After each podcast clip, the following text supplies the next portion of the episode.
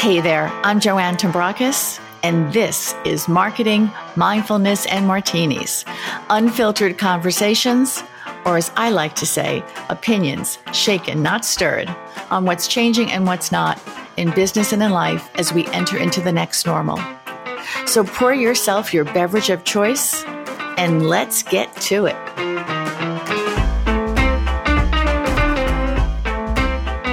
Today's guest is a visionary entrepreneur who has reinvented the practice of public relations for today's social and digital world. She is a past president of New York Women in Communications. She has been the recipient of the coveted Matrix Award from that organization, as well as PR News's Top Women in PR Award. She sits on the board of Cosmetic Executive Women and the PRSA. I hope I got all those letters right foundation. She is also an advocate for diversity and inclusion and her agency won the PR News for 2020 award for best places to work, which is no small achievement considering 2020 was a pandemic year. Most importantly, she is the founder and CEO of Kaplow Communications, a next generation communications agency, which I love that, who is celebrating 30 years. And I will add, she is also one of the most fashionable and well dressed women that I know. Welcome, Liz Kaplow, to Marketing, Mindfulness, and Martinis. Oh, Joanne, thank you so much for that introduction. I'm so, I always love talking with you. So I'm now happy to be a guest on your podcast. Well, thank you. Thank you. I was thinking that I think I met you around so many things happened that first year that I was teaching at NYU, but I think it was just as I was just starting to teach at NYU in 2013, which is you're just one of these natural born teachers where you teach without talking at people, but really engage with them. And I just enjoyed knowing you and, and watching what you do. Well, thank you so much. But this is all about you and getting to know more about you today. So, can we start? I always like to ask my guests where they're from. Yes, I am from Long Island, New York, um, but I've been asked if I'm from the Midwest. I think I'm just a friendly gal, and people think I'm from other places. you know, having having grown up not far from you in Queens, I think people are always surprised when anyone from New York appears as friendly because there's this yeah. misconception that we don't talk to anybody. You're very friendly, though, don't you? Actually, yes, yeah. yes. As soon as I always say, as soon as a New Yorker determines that you're not an axe murderer, yeah. um, they will do anything in the world for you. so, but how did you get from there to founder and CEO of Kaplow? Oh wow, that's a very that's a long story, but the long and short of it is is that from the time I was a little kid, I loved the two things. People, always connected to people and to their stories and kind of being an enthusiast or a cheerleader for others, whether it was a little kid giving a book report and, you know, talking about a tree grows in Brooklyn. And I remember it was a parent kid kind of book fair. And the dad said to me, I'm going to run out and get that book right away. You really sold that book to me, you know, at 11 years old. Or as I got older and kind of went through this liberal arts education um, in college and then found FIT where I discovered public relations into this first internship at Burson Marsteller, where I thought I could really do this. I can get, at that time, it was the media, to get excited about something that I would represent. And then, of course, all the years in agency at DeVries, and then starting out Kaplow, which was in 1991, 30 years ago. Um, Unbelievable. With this idea of story. And again, now that's, you know, sort of second nature for anybody in marketing communications to talk about storytelling. But at that time, it was a new idea um, that it wouldn't just be about blasting press releases or, you know, sort of getting out there as a bunch of publicists, but rather you could go in and find what is magical about a brand, an organization, and help that brand get excited for themselves. And then we could go out to those influential media at the time today and so many different stakeholders and communicate that magic and let the people internally get more enthusiastic about the brands they work for and get the consumers who are on the other end of buying products and services to understand a deeper purpose in that brand as opposed to just seeing it as a product. You know, I, and I, as you're talking about this, and you throw out that year 1991, and um, I know some of our listeners are some of my current and former students who weren't even born in 1991. Um, I don't, and especially for the women, I, I don't know if they realize how unusual that was at that point in time yeah. for a woman.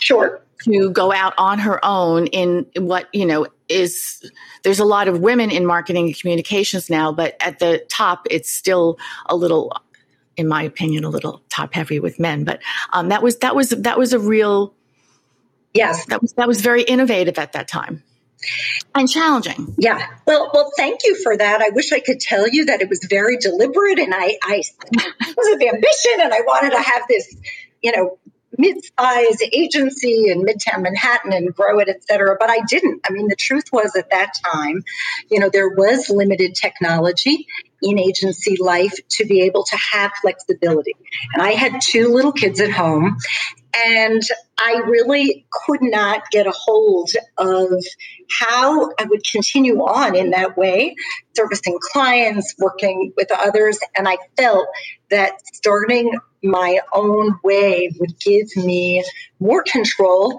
more sort of I even hate to use this word, but somehow a sense of balance mm-hmm. over my life at the time. And so that's actually why I did it. Um, and and when I did it, what I learned was that it was just so much fun. It allowed me to grow organically, and you know that's sort of an you know one of the basics of business that um, I want people to remember, which is that, you know, it doesn't have to be done overnight. You know, you sort of build slowly with the right clients, with the right people. You know, it was it was never the idea that it was going to just be about me. I kind of handpicked people and gave them, showed women, especially, I think that they could have these kinds of more flexible opportunities. And as a result, all these years later, what we've seen is that we're very homegrown. You know, we've, we've you know, seen women kind of grow up through the agency, including our president today, who started a decade, almost a decade ago, and raised her hand for different jobs. Still has her boys in the center of her life, um, but was able to still maintain a career. And I think that's what the message is that we want women to hear, and especially what arose, arose so much during the pandemic, which is that a lot of women dropped out, as we know. And so I think for students and for those starting out, it's very important to remain optimistic. And it's very important to see a career as, you know, as, as a long tail, as an ability to get in and slowly build, but stay with it. And that it will, there will find opportunities out of some of these detours that we're all experiencing. So you really have, I mean, when we use the word visionary to describe you, it's so true because you actually created an environment that right now in this point in time, many companies are saying we have to create more flexible environments. You know, the pandemic showed us that yes, people can work from home and still get stuff done. In fact, and there's a lot of studies that have said that we're working more because we're home because yep. there's that inability to ever shut it off completely. And you were actually at the at you were doing this ahead of the time ahead of what people are trying to figure out right Not now. always you know effectively. I mean there have been a lot of i mean i was raised in pr at a time where nobody, you know, if you mention the word culture, people would have thought that that was such a lightweight thing. I mean, it's just about the business result. And, you know, to an extent that we still do really need to think about that, but in parallel tracks with results and outcome and showing that you can measure your worth must be attention paid to the, the way we work and the joy that comes out of it. And that is what keeps people. And, you know, there were times in the agency where that wasn't happening because I didn't pay enough attention to it. Um, and it was, it was, you know, somewhat of a darker time to tell you the truth. And we got through it, but we did get a lot of feedback.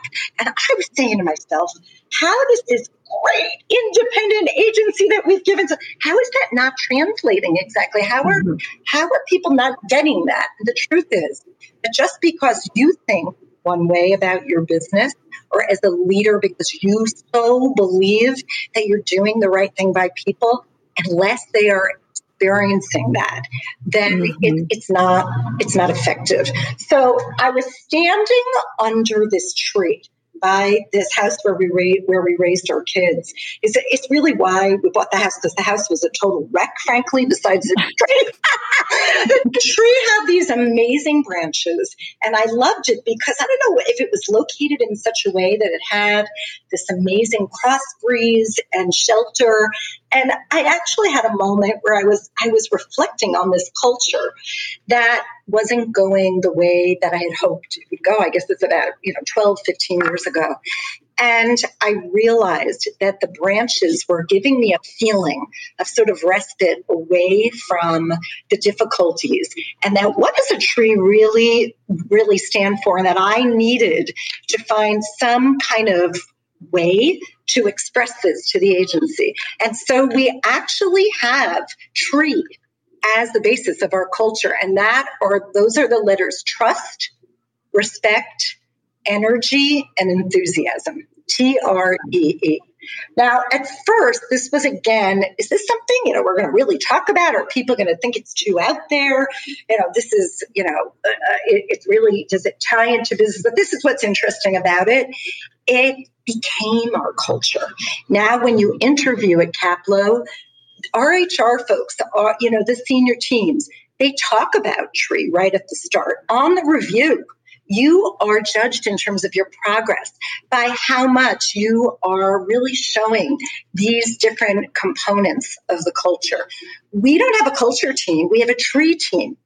And that tree team it. comes up with different ways, especially during the pandemic. This was so important because you're right. As much as we could be in different places, we needed to create a mecca, a center point by which people could feel connected to something. And that was the tree. And then finally, um, uh, we have a really fun thing where our CFO, who is my husband, Evan Jacobs, he is like the dad of the agency. He hands out digital leaves during our staff meetings. And what are these leaves? They actually are gratitude leaves for people to give to others. They they happen. We send each other oh, wow. during the course of the month, and then he reads the leaves aloud, and people wait. They're on the edge of their seat, waiting to sort of hear how proud people are of each other. And mm-hmm. that is the thing about that's so hard now because you talk about this a lot. I know you do about social media and the times we're living in, and that feeling that we all have um, about needing to catch up and be better and are we good enough. And I think that what this does by giving gratitude, it helps level the playing field and people feel happy for each other. Well, and, and I think, you know, what you're saying is so true. First of all, A, the whole story about the tree is no wonder your storytelling is at the core of, of what your agency is all about because it's a great story. Um, and, you know, I, I also call myself a storyteller, so we're in the same camp on that. But um, I think it's also that whole idea of gratitude is that we don't take the time to acknowledge what we're doing right. You know, I mean, I think there's we're we have gotten to such a culture where we go right into this is what's wrong, and you know, I try and do it. Certainly, I've done it when I was in corporate. I've tried to do it. I'm not always great at it. I certainly tried to do it my, with my students. Is always starting with what's right before we get into where maybe we can improve because your ears are more open to it. And then you remember, oh, yeah, okay, I, I, can do this better, but I'm doing this really good. So I feel a little bit Exactly. Acknowledge. I feel acknowledged and I feel seen. Yes, and it sets the person to an openness so that they actually can hear feedback after that. And the truth is, we do need to get feedback. And some of it, you know, it won't always be wonderful feedback, but if we're first sort of come in through that positive, I agree with you, Joanne. I think it, it creates a different mindset. It does totally. All right, so let's get a little back here. Where I know this is what happens, folks who are listening. When I know somebody better than some of my other guests, is that there's a tendency for me to get off track, but in a good way, in a good way. But let's talk um, a little bit about PR itself because yeah. you don't call yourself a PR agency, even though that technically is how the whole thing started. It's a communications agency, but the whole business of PR has changed yeah. so much since you started, and certainly since the advent of social media. Yes. How how do you see this? How, yeah. and how and how was that for you to recognize that right away and say, yeah. you know, we can't just say social media is going to be 100% part of marketing because it's not. It's it's a gray area. To me it's Look, it's I think that PR is is a wonderful field. I think that it gets pigeonholed into these specific areas and and I did deliberately think of the name communication Kaplow Communications versus PR because I very much at 10, you know, thousand feet up wanted it to be about helping our clients to communicate their stories and to reach their audiences and create a connection, create some kind of emotional connection to the brand. And that that actually is one thing that really hasn't changed when you ask me about change. You know, that idea, that foundational notion of uh, trying to capture what is in, what is inside a brand and bring it out so people could care in a way that sounds real and authentic and you know not PR'd actually, but ra- rather find those storytellers and keep it real for people. That's what the agency was based on 30 years ago. Everything else about it has changed in terms of the way we tell those stories, right? I mean, when we started out, in some ways, you know, it was easy. It was very traditional media. Uh, it is it must be hard for the student even to imagine that we had, you know, print media, we had cast media, you know, radio thrown in for good measure, which was as you know, Joanna, you know, a good way to reach people, um, and and long form, you know, and all these things. Very, very interesting that the journey that we've been on to go direct to consumer, whether it's in the way we communicate or frankly the way products and services are brought.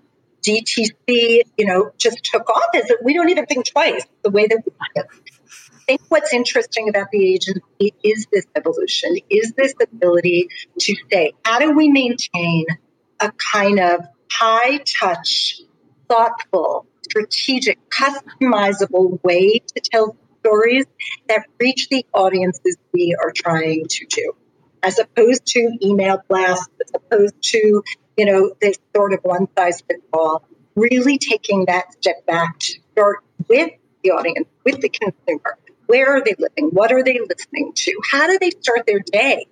Look at influencers, but not just via Instagram, by all the, all of that ecosystem of influence. Our head of influence would say um, when she speaks, she she has this amazing slide that talks about you know what influencer management really means.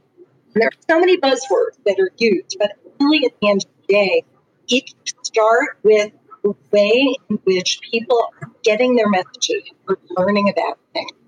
Our, our understanding about brands and frankly the purpose behind the brand, not just again sort of manufactured thing. I think that that's the biggest evolution. Um, that's a good thing. It gives us many, many more choices in PR in a way than we had before. But rather than saying it's the demise of media and running from public relations, I think that we can now say our world has opened up because of social media and because of this two-way dialogue, even publishing that brands have the opportunity to publish their own content and this wonderful opportunity to influence the media topic and ideas that people are actually really searching for. Make their job better and more valuable. And therefore, that will help brands more searchable, help them pop up, but it will happen very organically because of the weight that is still being given to that party endorsement yeah, and, I, and what you said about purpose, I think it's just becoming so increasingly important, and to be doing it in a way showing that you're a brand with purpose that people can relate to in a way that is honest and not what I call paint lip service. I think, and that's, and that's what, you know, a, a, an agency like you is, is trying to do is tell that story in a way that doesn't sound like I'm just saying this. I'm not saying I support diversity. I'm actually, yes. This is how we're doing it. This is, you know, we're walking the walk, so to speak. Yeah, I think that's very true. I, I believe that, especially, and I know probably you'll ask me more about the pandemic, but you know, when I when I look at brands and sort of what their self-reflected moment to say, you know, what is our real purpose? That came up a lot during the pandemic. But the truth is that good brands have been thinking that way for a long, long time. Mm-hmm. We go back with these long term relationships you know, with CVS and Target and some of these other brands who have been doing the right thing all along. Yes. But it was the right thing to do. But because they understood that to do business not just for the consumer, of course, but also for their own folks inside the brand to believe in what they're doing. They have to be able to express and I, I think that's just going to the table stake here on in. You know, I think that new baby boomers were born and started, don't you think? Oh, just totally. A part of the model now. Um, and, and it's very, really any brand worth anything is, is going to be um, sort of doing business this way from here on. Here on. I, I think I think it's. Um, I think there's a couple of reasons in there. I mean, I could go on about my love hate relationship with social media, but one of the positives is is that our our our um, I don't even know what, what the right word is to say here, but the consumer and, and, you know, again, we're marketers and, and communication professionals, but we're also consumers. The bar, we know we can, we can smell insincerity a mile away. So you can't get away with that. and then you also have a generation that is, you know, really going to be the, the core of what we're looking at for a while, the millennials who don't want, they don't want to do business with people who don't have a real purpose that they believe in. And there's always a choice. So, and it's much, again, it's much more evident because of the real time conversations that, that we can have. That's exactly right. But you know, to go back to what you were talking about with Target and CVS and some of these clients that you've had, you, I, I mean, it, when I was doing my research, this is what one of the things I love about doing my podcast. I was like, wow, like Kaplow did the first pop up for Target in 1999. Like no one was even talking of. Now it's just like, okay, let's do a pop up. It's it's kind of ubiquitous, and yet you did it, and and you've maintained a lot of your client relationships for a long time. Is there a secret sauce to that? Because I think it's harder to do anymore. I do, and I think it's worth remembering where whatever stage you are in your career, there are a couple of things that I think that that have really helped with that Number one, just relationships in and of themselves. That is key to doing business. I don't really know if it's taught enough, you know, in, in not it's not. I love to I do. I do. I throw things in that aren't on my curriculum, but that's how you do things. That's how you get to understand what other people are doing and you can create partnerships and you can start with an idea and then it becomes bigger. You can find ways to find individuals, find new purpose in what you're doing. And with the media, that has been so incredibly important. You know, on my end, our senior team members have those relationships still with the media we understand how the media is morphing to digital with clients we see as new people come in we connect with them to understand them as people not you know above and beyond even their business. What do they care about? What's important to them? And i just think in general having a mindset about creating this relationship sort of way of doing business with each and every conversation that we're having. And it's not easy to do these days. And when I say that, you know, we're not in the room with each other. You know, literally, literally right now. I know. we're getting back though. We're getting back. We're going to get back. But, you know, our president always tells the story. She said, Liz, I don't understand when we would have an event in the real world, these people coming and running to you and hugging you. Where did where did you meet all these people? How did you know? Because I just I love connecting mm-hmm. learning about people, and that has trickled down throughout the agency. During this era of Zoom and and you know the way that we are all remote and trying to replicate that it, it has not been easy. And and it's you know I can see that there is so much Zoom fatigue because part of what we're trying to do is reach the media. We're trying to talk to clients. Everybody's tired. And I think it is important to you know sort of again regroup shut it off from time to time. Think about new ways to reach people, it's, it's very important to bring value, you know, not just to wait, to waste someone's time, but to bring value. So, you know, I personally have been doing a series of meet and greets during this time. Um, some of it where I actually have you know something to you know that, that that idea to bring but part of it is trying to understand what other people are working on trying to understand how we can work together in different ways. You'd be surprised, people would be willing to kind of collaborate in a new way one on one. The worst to do is sort of drop out. And I think that many times, you know, we need the energy to, to move forward and feel that we can be able to do that. But keeping those relationships intact is very important. I think being nimble has been something else that has helped us keep these relationships. You talked about the shift. I mean, a 30 year old agency, what has been absolutely of the most important thing to me, to our president, to you know, frankly, to the agency, and they understand this, is to evolve, to understand what is new, to try things, to test and try.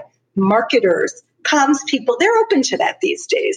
You know, PR has a seat with, you know, the most senior level C suite folks these days. And to be able to bring an idea that starts in public relations, whereas years ago that would have been harder to do. That's just very natural these days. Um, something that is new, something that is new, but frankly is strategic. In other words, not to just glom onto the new thing, but to be able to provide a why I'm sure you teach your students this, the rationale, not just to go out, you know, superfluously and just say, we're going to just do this, but to really have it be thoughtful, but to keep evolving and to be fast. I mean, the thing about today is while we want to be thoughtful, we have to, in parallel tracks, move quickly. And I think that, you know, brands need that. They need us to keep up and frankly lead them and to be their arms and legs. So those are just some of the things as well as culture, which I talked with you about that that I that I'm thinking about that I want to really have us move forward into the next phase of Kaplow's growth. Yeah, when you talk about that ability to think quickly and do it right, it's it's it's not an easy skill. I guess it falls under those soft skills, but it's so critical in today's environment because if you don't think things through, you can really create a bad situation as opposed to a positive situation. But yet you can't just sit and wait. Yeah. Things are happening too quickly. And I think one of the things that helps with that is finding a buddy, a mentor, a team, a men, you know, it could be a mentor within the organization and collaborating because you know thinking on your own is not something that that needs to be done. When I think about the biggest, best ideas, honestly, I can't remember an individual they came from, but I do remember teams. And I know that even starting as a student, you work a lot in team. And I think the idea is to be an idea builder. Be an idea builder in school and in your whole career so that you're less worried about this was my idea, but this was something that we built together and made better. I love that. I love that. Um, and you, you just mentioned the word mentoring. And when I think of you, I think of you're such a role model for women and a promoter of, again, of diversity and inclusion. And I don't want to end this without even touching on that. Um, is, is, that something that's just come naturally to you? I mean, how you, cause you really, you're, you you really have um, created such a place for yourself in terms of being you're, you're a role model. You have started your own agency. You're a woman. You still manage to have the husband and the kids. And i think you're i think you're a grandmother now. Am i allowed to say that. Do i have to cut that part out? I hope not. Shout out to eden the other day. um, and and but that but that is that's not an easy feat to do it and still no. be smiling and be successful. It just isn't. It, it it just isn't. But you've really served as a as a, a mentor and a model for so many so many women. Yeah, I you know I don't think it's easy, and I don't think women should make it look easy. Ah, I love that.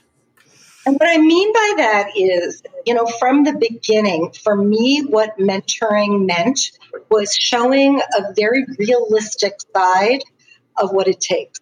And I think it's something really worth remembering because I think that when young women hear about these things, it sounds so overwhelming that it just sometimes may not look like there's a way in. And so, what mm-hmm. I have tried to do is mentor by keeping it real, by showing that it really has been about others with me, beside me, um, that some of the darker side of this, you know, how I wanted to grow faster. I wanted our agency, you know, to take greater jumps ahead than we did. I wanted to, you know, be there for the kids. Um, and sometimes felt like I missed something and then had a little bit of a do over later. So I tried not to. You know, um, I think that, you know, when there have been mistakes or there have been difficulties, talk about them. Let let women see that that path is one that goes in zigzags, through detours. If, if you get fired, if you lose an account, if you are having a tough time in personal life, relationship, um, that it's a long career, and most of us who are still standing, know, 30 years later as an independent, it's, it, it is because of that approach. One of our daughters um, said to me, you know, mom, the thing I think that's the, that good about you, you accept change. I was like, okay, there's one good thing about me, but you know, you you accept change. You've been able to do that, and I think you know, for women especially, it's very hard. We you know, we take it personally. We, we suffer self doubt. All of us do, men and women mm-hmm. alike. And I think that what we have to do is not be so hard on ourselves and realize that you know that vulnerability that exists with that next generation and keep it as real as we possibly can um, so that young women can see that path. But I love mentoring. I think I love being a kind of a player coach because as you know, I'm a practitioner. I love getting in there with the clients and helping them. But one of the great things is working with the teams behind the scenes, almost like a director, and helping them get ready, for example, for a major presentation. That is so different than when they were in a room live. Now, you know, now you know these slides or these or these visuals that they have serve a different purpose than they did when we were in a room and, and kind of going behind the scenes and pulling the best out of each person. And I I really am loving that. No, I'm I'm I'm a big fan of that myself. Um, and it's it's I, I told my students this too. I said, you know, you have to get good at presenting in person and virtually because you're going to see much more of a mixture of that in the future. And it is much different than it's harder to read someone's body language. It really is. I mean, it's one of the, you know, we're not recording a, a, video right now, but I can see your face. And when I first started doing this, I had a system where I couldn't see people's faces. And I'm like, I don't, this is not right. This is not right. I don't have to record it, but I can yeah. still, it's going to be, it's going to be a better conversation. I have a story where I was in a big room um, and the presenter, I was in the audience and I must have been like about 10 rows back and the present i did not know the ceo who was presenting but i was very riveted by what he was saying. And i didn't realize it but i was shaking my head a lot you know when at the points he was making where i was really feeling what he was saying. Do you know he came up to me right afterwards and he said i cannot tell you how much i you know, it fueled me to pick that. I thought, wow, I, you know, I wasn't even conscious of doing it, but there are little signs when we're in a room that, you know, of course you can nod your head when you're on Zoom, but it's not going to necessarily have that same impact. There's body language. There's, we can look bored. We can look all of these things.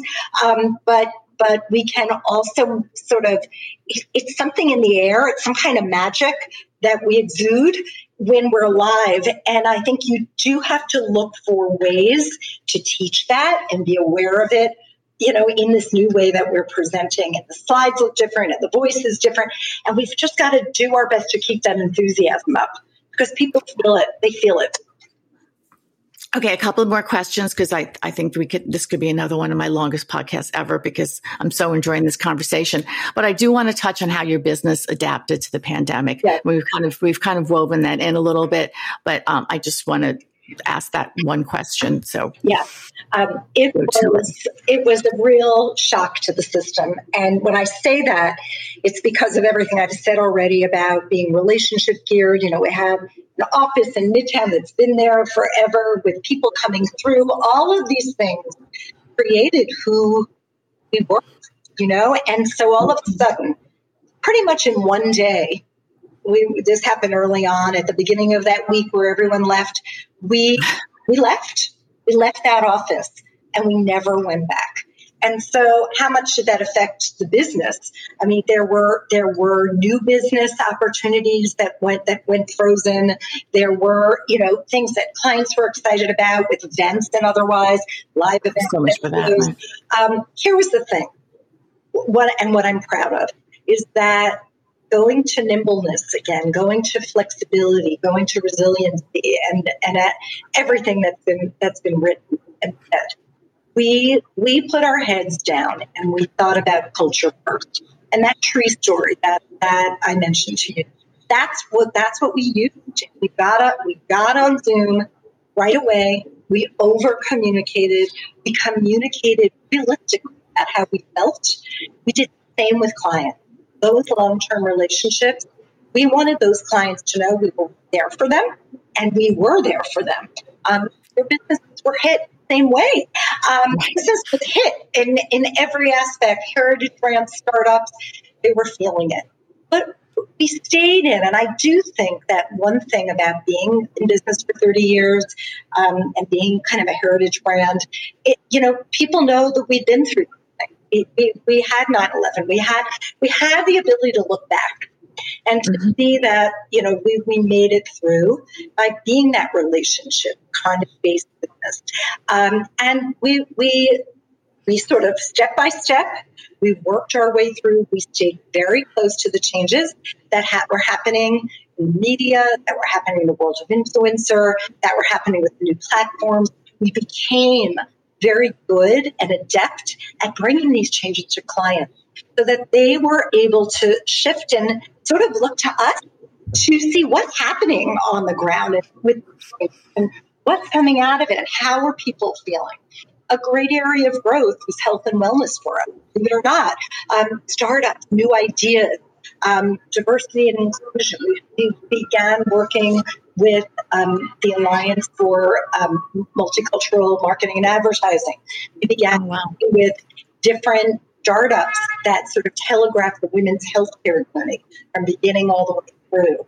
Um, existing clients like Target and others were were you know looking to us to build further build and communicate what they stood for, and in some cases not to communicate.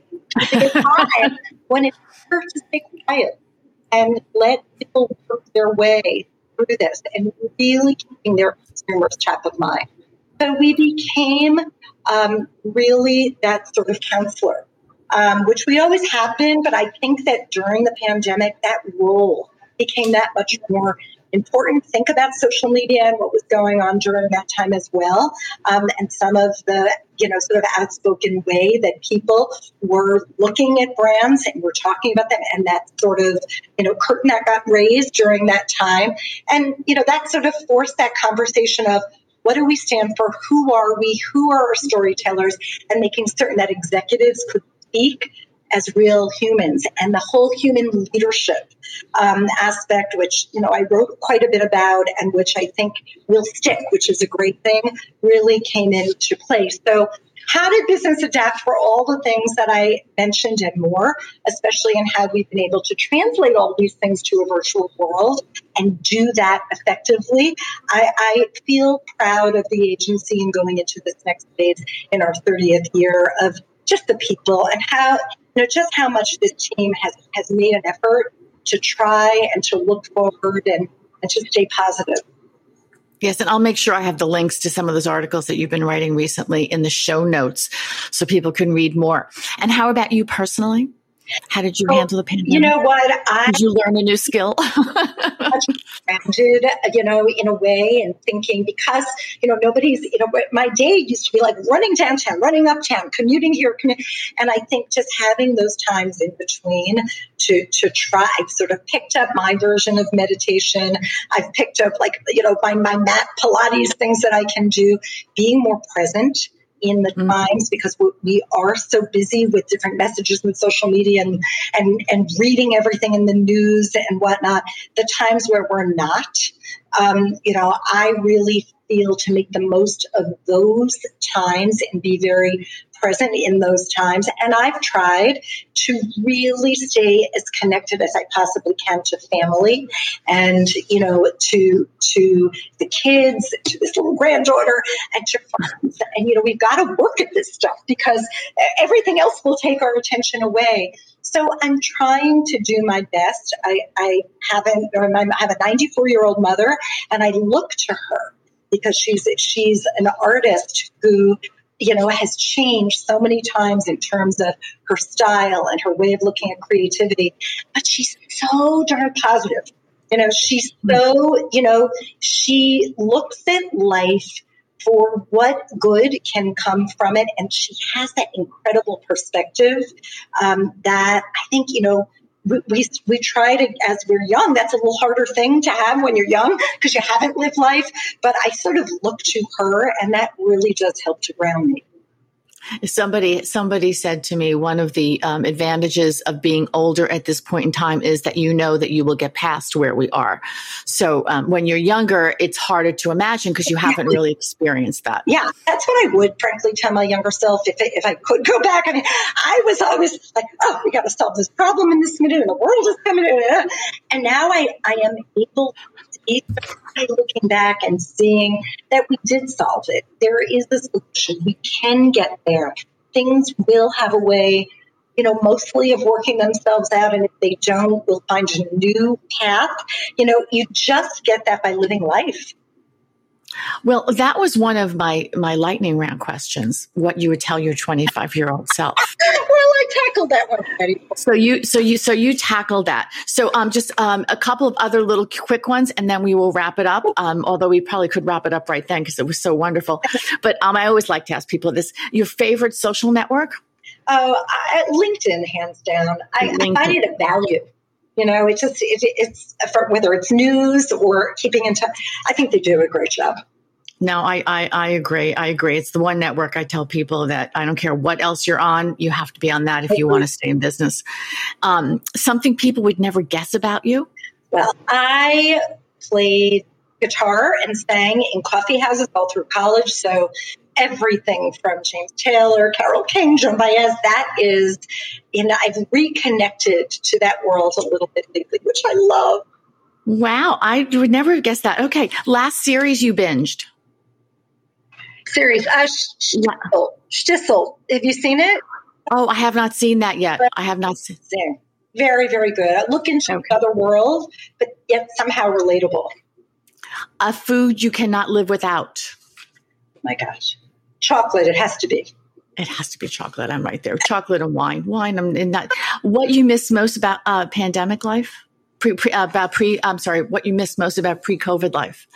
Yeah, I I'm a hugger and I love being in the room and I, mm-hmm. I just think you know the travel, all of that I miss, but I'm looking forward and I know it's starting. There is just nothing like that. No, I'm a hugger too, and I, I, every time I see someone I haven't seen in a year, I'm like, just I have to hug you because as long as you're vaccinated, you know that's the, that's, that's the question that comes first. Are you vaccinated? We are. We're hugging then. And and what motivates you to get up in the morning? You know what motivates me is this feeling like there's a fresh start. There's a fresh start. There's something new to learn. There's something new to discover and combine that with the joy of, you know, people who have been in my life, there's always going to be something or someone new. And I think that's that's what's really exciting about life. I love it. I love it. Um, so if people want to find you and Kaplow, I, we, I, will put all this stuff in the show Thank notes. You. Any suggestions? Yeah. I, you know, they can email me, lkaplow at kaplow.com. We have a website where we certainly it's a beautiful website, by the way. Yes, thank you. It's it's a good website. We're doing some tweaks to it to keep it, you know, very fresh. Um, and I'm Liz Kaplow on LinkedIn. So I I uh, I loved having this conversation. I admire you so much, Joanne.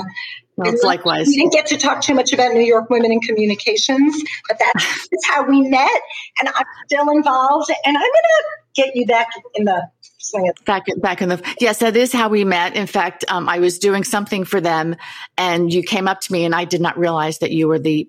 Uh, I think you were about to step into the presidency, and I was like, I don't know who she is, but we're going to go talk. So there you go. Um, we're both we're both the same way when it comes to that stuff about meeting people. So thank you again for for being on the show. I'm so appreciative. It's my great pleasure. Thanks so much for listening to Marketing Mindfulness and Martinis. If you liked what you heard, please share with your friends. Give us a rating on iTunes or Spotify so other people can find us and hit the subscribe button so you never miss an episode. If you've got a question you'd like answered or a topic you'd like me to cover, please drop me a note. Info at joannetombrakos.com. And until next time, remember, whatever got you to where you are isn't enough to keep you there.